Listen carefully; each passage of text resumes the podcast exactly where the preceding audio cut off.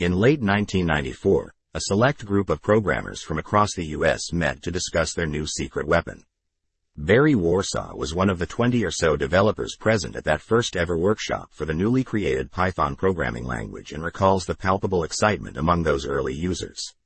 I can remember one person in particular who said, "You cannot tell anybody that I'm here because our use of Python is a competitive advantage." It was their secret weapon, right? Even at that early meeting, at the then U S National Standards Bureau in Maryland, Warsaw says it was evident that Python offered something new in how easy it was to write code and simply get things done. "When I first was introduced to Python, I knew there was something special. It was some combination of readability, and there was a joy to writing Python code," he remembers. Today, enthusiasm for Python has spread far beyond that initial circle of developers, and some are predicting it will soon become the most popular programming language in the world, as it continues to add new users faster than any other language. Millions of people use Python each day, with the exponential growth in users showing little sign of tailing off. Python is used for tasks big and small by professional and amateur developers and is particularly popular among web devs, data scientists, and system administrators. It was Python that earlier this year helped stitch together the first images of a black hole some five hundred million trillion kilometers away, just as it's Python that powers countless hacked-together scripts on desktop P Cs worldwide. Python plays a pivotal role in some of the world's best-known organizations, helping Netflix stream videos to more than one hundred million homes worldwide, powering the photo-sharing phenomenon Instagram, and aiding NASA in space exploration. In some respects, the rise of Python is as surreal and surprising as the British comedy group it was named after, and in its own niche the coding language has become just as famous and influential. The programming language was started as a side project by Dutch programmer Guido van Rossum. In the late nineteen eighties, van Rossum was working on a distributed system at the Centrum Wiskunde en Informatica, C W I, the Dutch National Research Center for Math and Computer Science. Frustrated by the inadequacies of existing programming languages, he decided to create a new one, one that would be both easy to use and capable. To an outsider, creating your own programming language might seem akin to saying, "I'll build my own airplane." But van Rossum, then in his thirties, had something of a head start. He had spent three years working with a team at C W I that had created A B C, an interpreted programming language, so he already had insight into what it would take to build an interpreter that executes programmer instructions, and the syntactic building blocks needed for a new language. It's also important to realize just how difficult it was to get anything done with the limited programming languages available to van Rossum at the time. The Amoeba distributed computing system he was working on required him to work in C or the Unix shell, both of which had significant limitations. C not only required developers to wrestle with the complexities of manually managing memory and to navigate a minefield of potential errors, but it also lacked a library of reusable code for everyday developer tasks, requiring developers to reinvent the wheel with each new project. Meanwhile, the Unix shell had different problems. It offered a suite of utilities for common tasks, but ran so slowly it couldn't handle complex logic. The restrictions these languages placed on developers were such that, for van Rossum, creating his own interpreted language, one that would borrow the best features from the A B C language, really did seem like the best option. "I basically thought, well, why don't I create my own language, stealing my ideas from A B C but reducing the project size from something that took three years to complete to something I can do on my own, as a skunk works project in three months, and thus Python was born," he says. Van Rossum started work in earnest in late nineteen eighty-nine. Borrowing the name from his favorite comedy troupe Monty Python's Flying Circus. The association with snakes and the entwined python's logo came later, and working on the project whenever he could. "I didn't have a very rich social life at the time. So, instead of just watching T V, I would be coding, or sometimes doing both at the same time," he admits. While Python was nominally created to help him at work, van Rossum sees that the impetus may have been more the challenge of creating a language of his own. "I don't know how serious I was in believing this really would make me more productive. I think that, in part, I just really enjoyed the idea of starting a big project on my own, of laying out the code I wanted to lay out and designing it the way I wanted to. Programming is fun for me," he says. As unusual as it might sound for an individual to create their own programming language, van Rossum was in good company. In the late nineteen eighties, various major languages sprang out of individual frustrations with the tools available to developers at the time. Larry Wall famously said he was driven to create Perl by how difficult it was to solve a problem while coding, as well as by an abundance of laziness, impatience and hubris. Similarly, John Austerhout's search for a better language to create interactive tools for building integrated circuits led him to devise T C L. Within just three months, Van Rossum had created a working prototype for Python as an interpreted language, one that he says was missing modern features but would still be recognizable as the language used today. The current-day Python has a lot of important abstractions that weren't present at the time, but the language looked very similar, he says. See. More must-read Python coverage, Tech Republic on Flipboard. At that point I had all the basic components of the interpreter and the language working. Simple Python programs from the first working Python interpreter will probably still work today, he says, adding that functions were defined the same way, indentation worked the same, dictionaries and tuples were created using identical syntax, and there was the familiar interactive prompt where you could type Python to immediately carry out calculations. However, while his two colleagues took to the language and immediately started using it, Van Rossum didn't have huge expectations for its wider adoption, having already experienced how difficult it was to get a programming language off the ground in the pre-internet age. While sharing software with the world today only takes a few clicks, in the nineteen eighties it was an altogether more laborious affair, with Van Rossum recalling the difficulties of trying to distribute Python precursor A B C. I remember around eighty-five, going on a vacation trip to the U S, my first ever visit to the U S, with a magnetic tape in my luggage, says Van Rossum.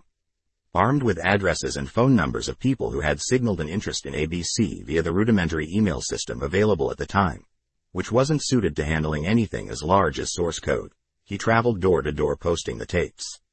Despite this effort, A B C didn't really take off. So, no wonder we didn't get very far with the distribution of A B C. Despite all its wonderful properties, he says. But as the internet revolution gathered steam, it would be much easier to distribute Python without a suitcase full of tapes.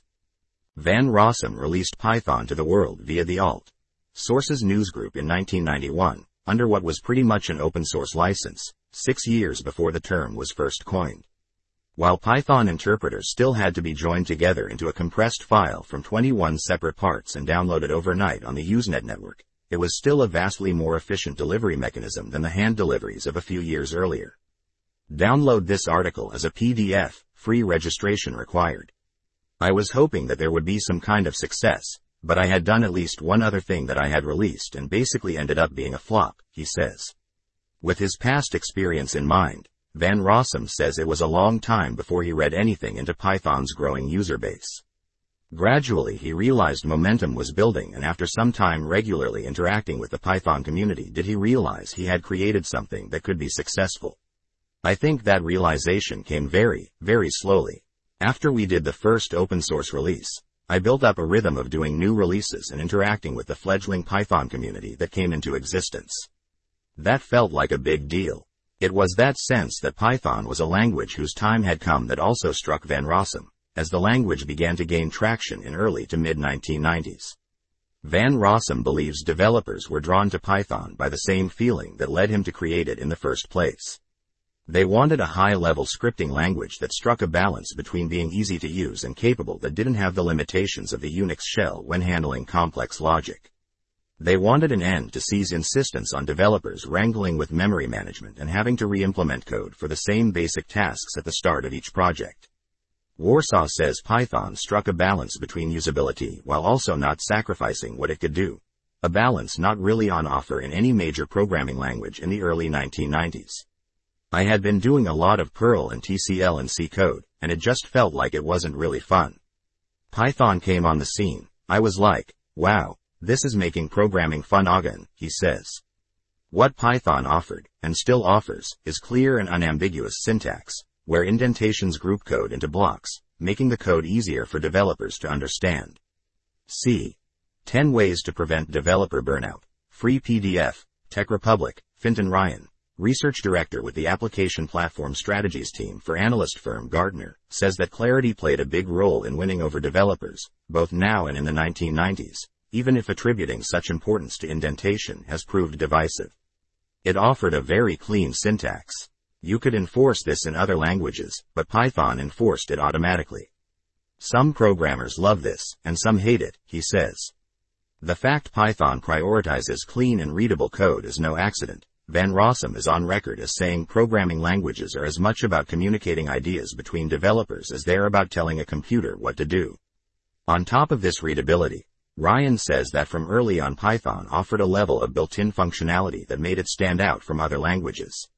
You also had functionalities such as classes and exception handling from the outset.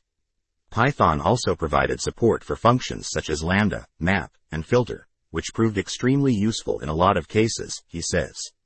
Python may never have existed at all had the popular programming languages in the late eighties been better, with one of Van Rossum's motivations for creating Python being the incompatibility of the Perl scripting language with the Amoeba distributed computing system he was working on at C W I. The lucky thing for Python is that Perl was unportable to Amoeba, he says. If it had been possible to port Perl to Amoeba, I would have never have thought of starting my own language. Even though Python attracted a user base of hardcore fans after its release, in the nineteen nineties Python was still very much a programming language underdog. Van Rossum says the language's competitors were T C L, T K and Perl, both of which shared Python's goal of being simple to use and relatively capable. In the nineties, the top three languages, definitely Perl was number one. The eight hundred pound gorilla, T C L, T K was number two, and Python was a very modest number three, he says. Download this article as a P D F, free registration required. Today Python is the fastest growing programming language in terms of active developers, according to the annual Stack Overflow Developer Survey, one of the most comprehensive snapshots of programming language use available, while Perl has shrunk to the point where it didn't get a mention in the latest Stack Overflow report. That explosive growth is captured by the graph below, showing how in recent years views of questions related to Python on Stack Overflow grew far faster than views of questions related to other languages. So how did Python leapfrog its erstwhile rival, and how to explain the two languages' vastly different fortunes? Van Rossum believes it has something to do with how easy it is to maintain a code base once it grows beyond a certain size. People's experience was that for a ten line script, Perl is perfect, he says. But if you have five hundred lines of mainline code and a few thousand lines of library, it requires an enormous amount of discipline to make that code maintainable in Perl. While in Python, even if you don't have all that much discipline, the code will still be fairly readable and fairly maintainable. That combination of Python offering a programming language that is simple to get started with but that is also robust enough to be used to write large applications is what Van Rossum attributes to its initial success in the nineteen nineties. There were some internet developers, a lot of this was early internet work, who wanted to write larger and larger applications and who appreciated that it was much less effort to write an application in Python than to write it in C, C plus plus, or Java for that matter. As use of Python spread in the nineteen nineties, Van Rossum, still working at C W I, found his creation was increasingly putting him in contact with people from across the world. I had made something, and it was connecting with people all over the world, people in Australia, people in the U S, people in other European countries. I was having the time of my life, he says. By the mid nineteen nineties, Python was starting to be used in new ways, from scripts for audio recording and playback to its first foray into web development, which would go on to become a mainstay for Python. One of the big things was web development, which was also a super interesting thing for me, says Van Rossum, who says Python began to be used for back-end scripting on web servers alongside Perl and shell scripts.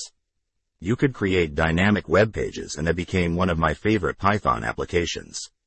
Gardner's Ryan says what sealed Python's popularity among developers during the nineteen nineties was how it became a favorite choice for quickly creating powerful scripts. Being a scripting language with very strong functionality lowered the barriers to entry for many users, he says. More than that, however, Ryan says the language was sufficiently versatile and so easy to pick up that it appealed to many different types of users with a range of technical expertise. Sysadmins and others took the language for systems automation and programming, developers for features such as functional programming and having classes with inheritance available. Perl, for example, was far less featured in this regard, he says. Once people were familiar with the language, and it has a pretty low curve for getting started, they became extremely productive very quickly. Download this article as a P D F, free registration required. By nineteen ninety-four, Python had caught the eye of Michael McClay, who held a senior role at the U S National Bureau of Standards, N B S, now the U S National Institute for Standards and Technology, NIST.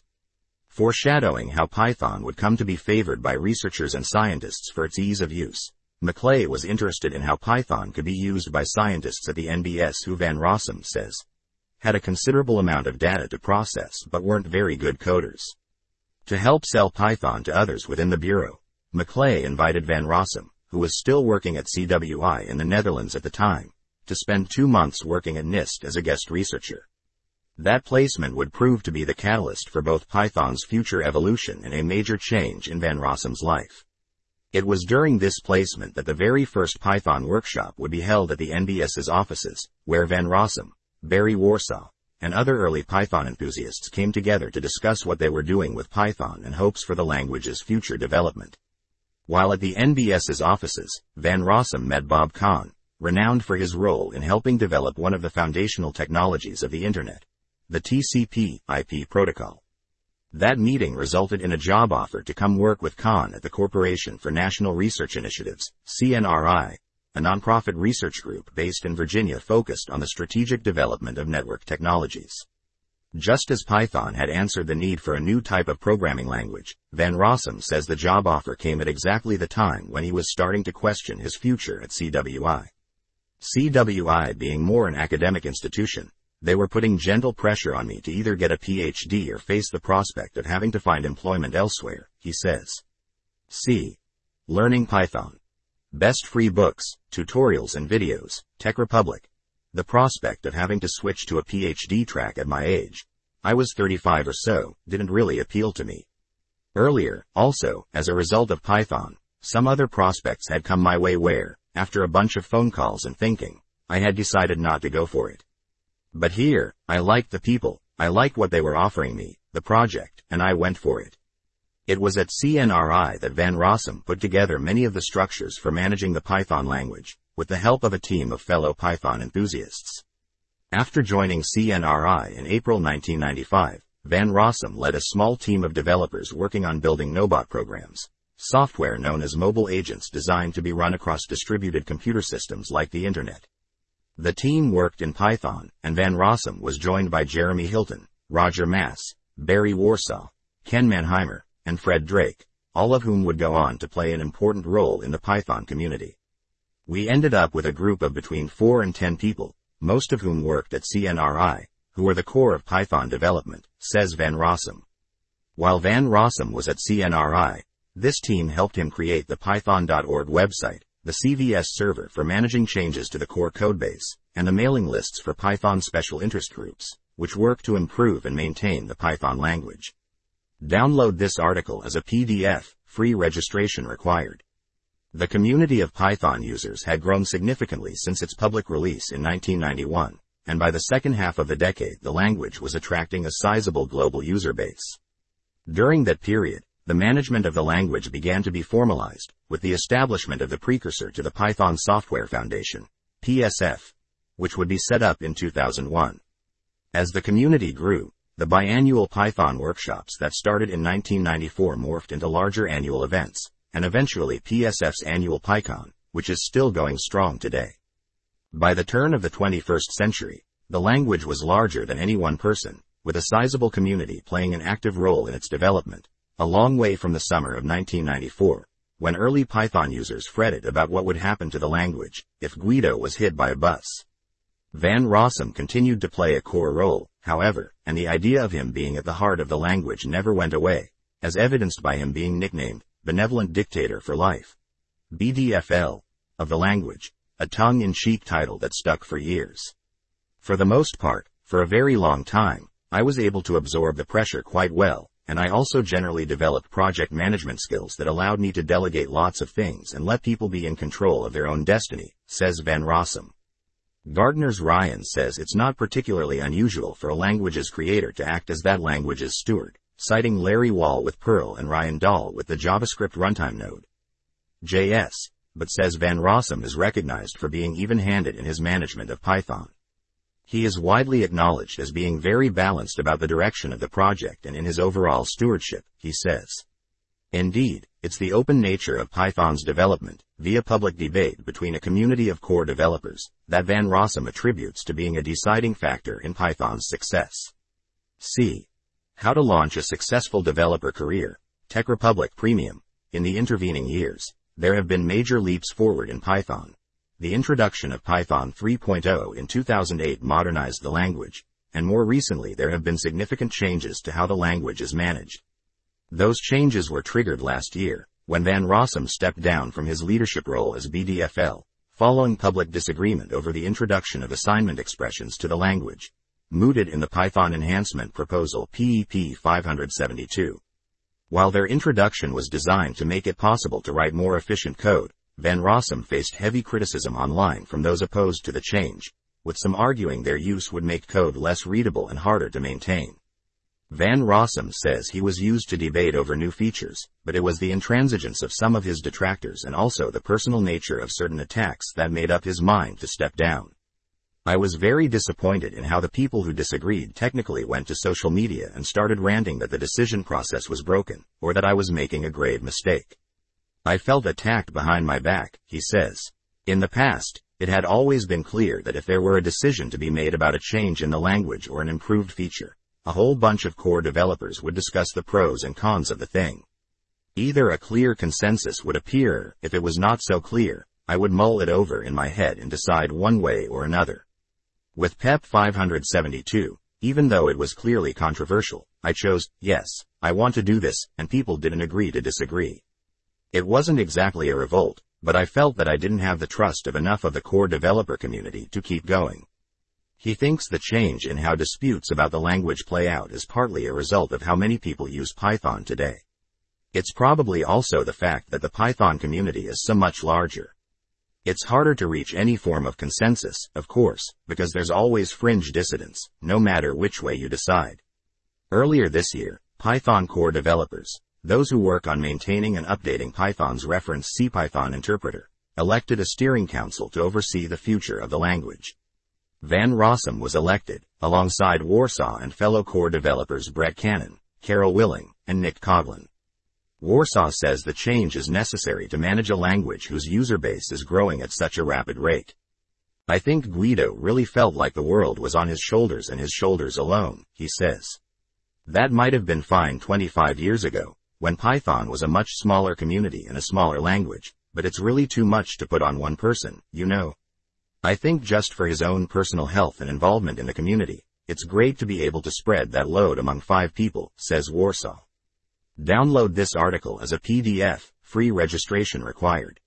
Fresh elections to the steering council will take place after each new Python feature release, which Warsaw says will pave the way for the next generation of leadership for the language to be put in place.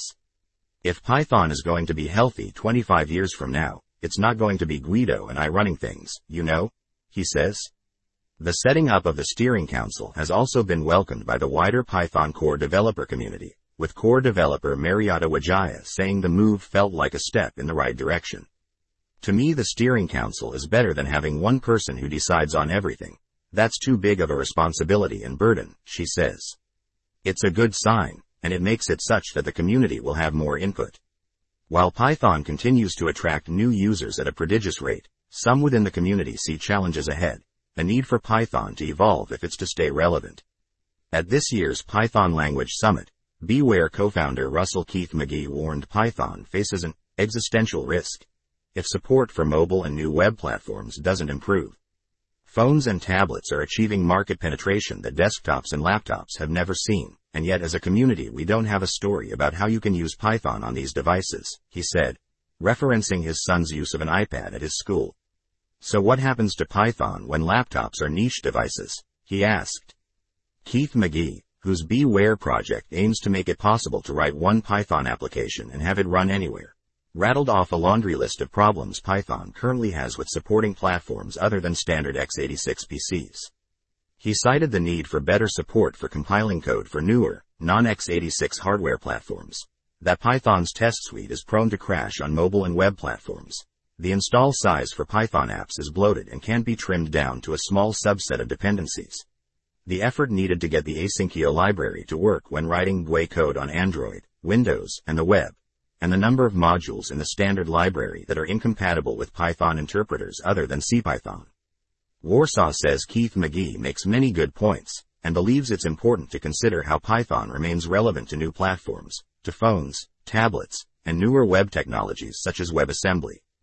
Python, right now, doesn't have a great story there, says Warsaw, talking about an ambition to be able to download an app for an iPhone or Android handset and never even know it was written in Python. With the number of processor cores inside modern chips continuing to climb, up to forty-eight cores in Intel's latest server offerings, Warsaw is also keen to see Python get better at spreading tasks across multiple cores. He is excited about the potential of work being carried out by Eric Snow on sub-interpreters and how it could extend Python's ability to run code concurrently. What I would really like to see is more work on being able to take advantage of multiple cores, he says.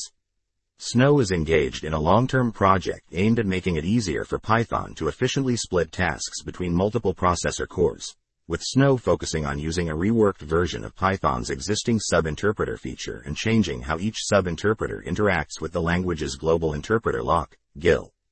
It's not quite ready for Python three point eight, maybe for three point nine, says Warsaw. I think we'll see it within the next two years to two and a half years. I'm pretty optimistic. I'm really glad that Eric is continuing to work on that, because I think it's important work. Even failed projects to get multi-threaded Python apps running across multiple cores, such as the Galactomy, are yielding interesting lessons about how Python can get better at spreading workloads across cores, he says. The Python community is also taking steps to modernize the language's standard library of built-in code, recently publishing a proposal to prune obsolete modules from the library. In doing so, it is addressing some recent criticisms about the state of Python's standard library. The library is generally considered to be one of Python's strengths, as it can be used to carry out a broad range of common tasks, which is why Python is described as having batteries included.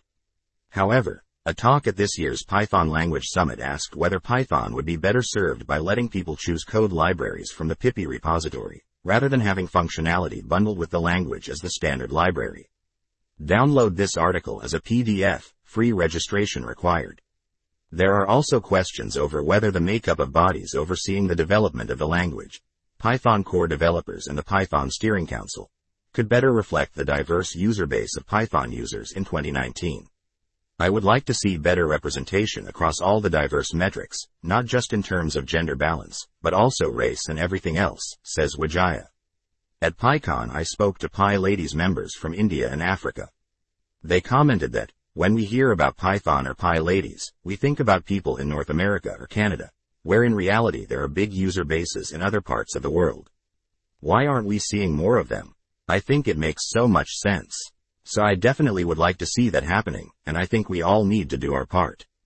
Ultimately, in spite of the tongue-in-cheek notion of a benevolent dictator running everything, the ideas that have shaped Python in recent years have sprung up from the community, says Warsaw, from people pushing what's possible using Python by opening the door to new uses. It's really bubbling up much more from the community than being a top-down kind of thing, he says. An example of how simple community projects can have an outsized impact on Python are type hints, a Python three point five feature that was inspired by the MyPy project launched by a PhD student back in twenty twelve. These hints allow for optional type checking, allowing developers to spot a class of bugs that could otherwise slip through into software. Having this extra layer of security is more than just a nice to have when you have multiple people working on large codebases. That extra level of insight into what the code should and shouldn't be doing can make all the difference. For me, the fact that it allows Python to scale up to larger organizations, like an Instagram, which basically runs on Python three, is completely invaluable, says Warsaw, who says Asyncio is another example of community-derived idea that made a huge impact on what the language could do. With the steering council in place and a larger base of users than ever before, Van Rossum is optimistic that the community-driven evolution of the language will continue to be incredibly successful. There is a very solid core developer community that now has a new system of governance, and so I think we're better prepared for whatever demands are being made of Python as a language to evolve, he says, praising the deep understanding of specific aspects of Python that exists within the community. If anyone has doubts about the Python community's ability to continue to find surprising new uses for the language, you need to look no further than Python's role in helping capture the first ever image of a black hole, says Warsaw. That just blew me away. There's a couple of people in the Python community that I kind of look at as the mad scientists of Python. They're always looking at, well, here's what I can do today, how far can I push that? Download this article as a P D F, free registration required. Save time with the latest Tech Republic premium downloads, including original research, customizable I T policy templates, ready-made lunch and learn presentations, I T hiring tools, R O I calculators, and more. Exclusively for you. Photo credit for Hero Image. Dan Stroud under the Creative Commons license.